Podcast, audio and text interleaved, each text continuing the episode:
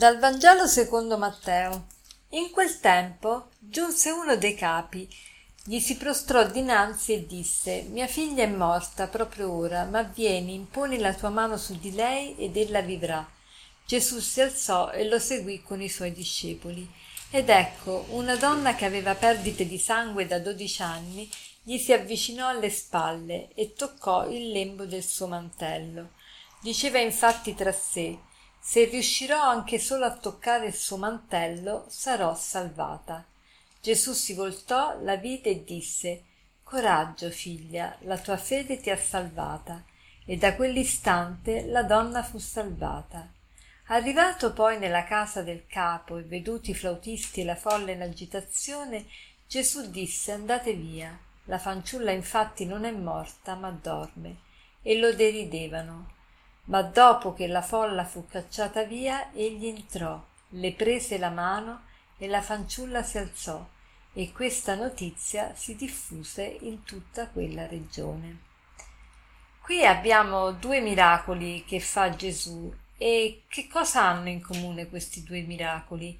Hanno in comune il contatto con il corpo stesso di Gesù, cioè Gesù guarisce questa donna perché questa donna riesce a toccare il lembo del suo mantello e poi guarisce questa fanciulla perché le prende la mano.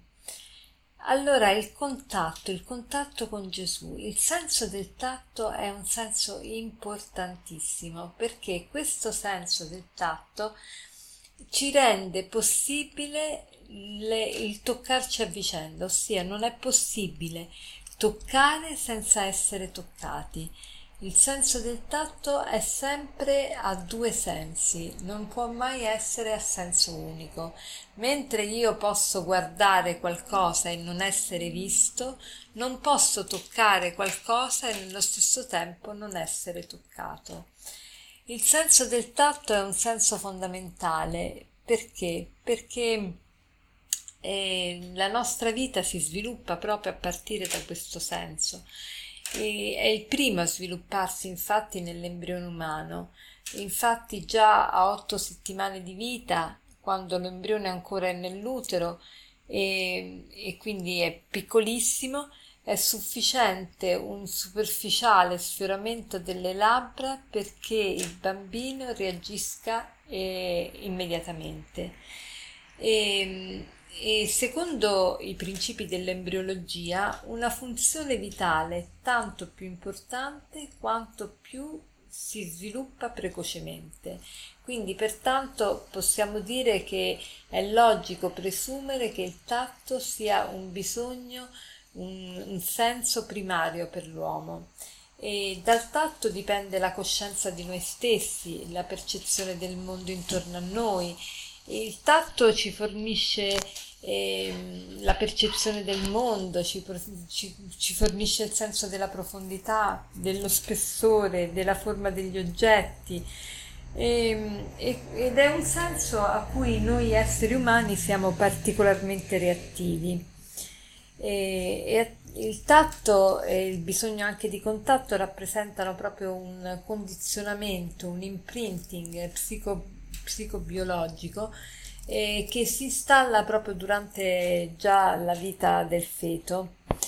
E, ehm, quindi eh, il tatto è veramente, veramente molto importante. Sono state fatte anche degli studi, delle ricerche, si è visto che quanto più un bambino viene toccato, coccolato, e, e proprio si, si, ha questo contatto con, con la sua, col suo corpo, tanto più il bambino acquista sicurezza, acquista, ehm, acquista serenità, acquista ehm, forza e, e insomma eh, capacità proprio di apprendimento.